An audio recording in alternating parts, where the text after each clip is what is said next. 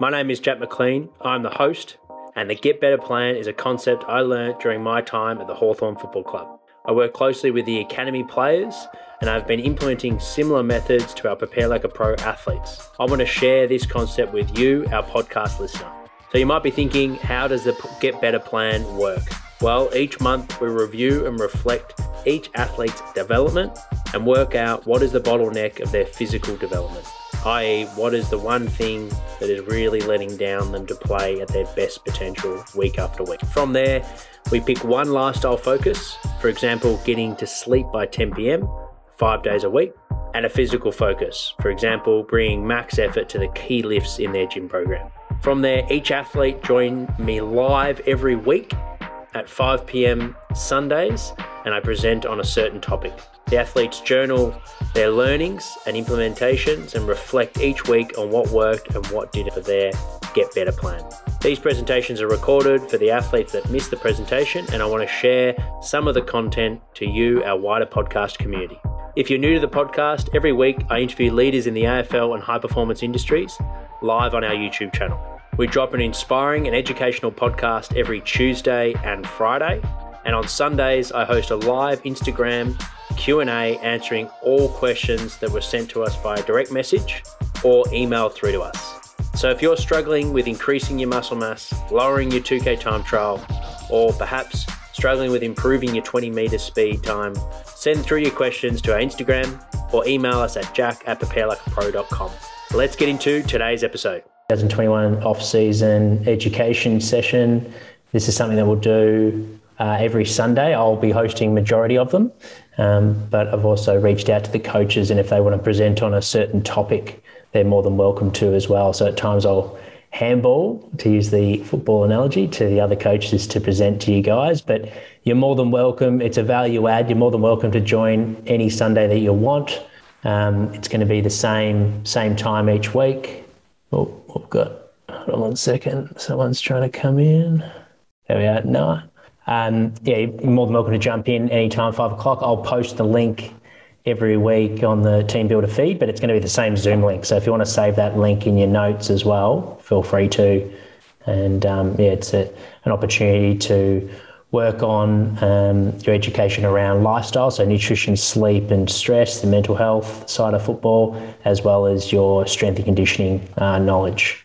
Um, it'll also be a platform where I will discuss any upcoming live chats that we have with guests. So, like next Tuesday, we've got Sam Newman at 10 a.m., which will be uh, a interesting one.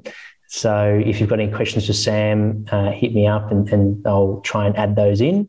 Um, and then we've got Dylan Shiel coming on in a couple of weeks' time uh, and a couple other big names as well. So if they're guys that you're particularly keen to learn from uh, as being an athlete on our program, you're um, you get ahead of the list. So if you have a question for any of those guests, I'll, I'll mention the, the upcoming week's guest on this platform. If you're with me live, you can just send them through to me here.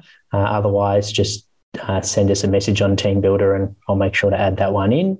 And like I mentioned before as well, we'll have the coaches coming on at some point and presenting on certain topics as well. If there's any specific areas around athlete development for football that you're interested to learn more about, also give me feedback, let me know, and um, either myself or one of the coaches can present on that topic. So we're at the stage year for a footballer where we're just starting to get back to work. It's a new season now. We're preparing for 2022. And some of you might be in finals. Some of you listen to this might be preparing for the national combine. Some of you might be focusing on going from junior football to your first seniors year. So everyone will have their own individual um, focuses going into this season. Um, it's important that you have a good amount of rest at the end of the 21 season and that you've reset. But this is also the time where now we want to start thinking about our routine again because, as we know, with the human body, uh, it's very responsive to what we do in our environment. So, yes, we do want rest and recovery uh, over the last few weeks, and hopefully, you guys have been doing that. But now's the time that we want to just start climbing the mountain again, getting ready to peak for for at the top of the mountain, which is September footy. So this time next year, where your team's playing hopefully finals. Um, so important aspects of this one, and a big takeaway for this message is that football pre seasons and off seasons are the balance between getting in appropriate training load to improve your speed, your power, your strength, and your capacity without increasing your risk of injury. So there's a trade off. If we do too much or too little, any of those extremes, we're opening ourselves up for injury. If you do too little, because the game is so brutal, when we when you start playing match play and start playing games, you're not going to be ready to transition, and you'll be vulnerable for injury.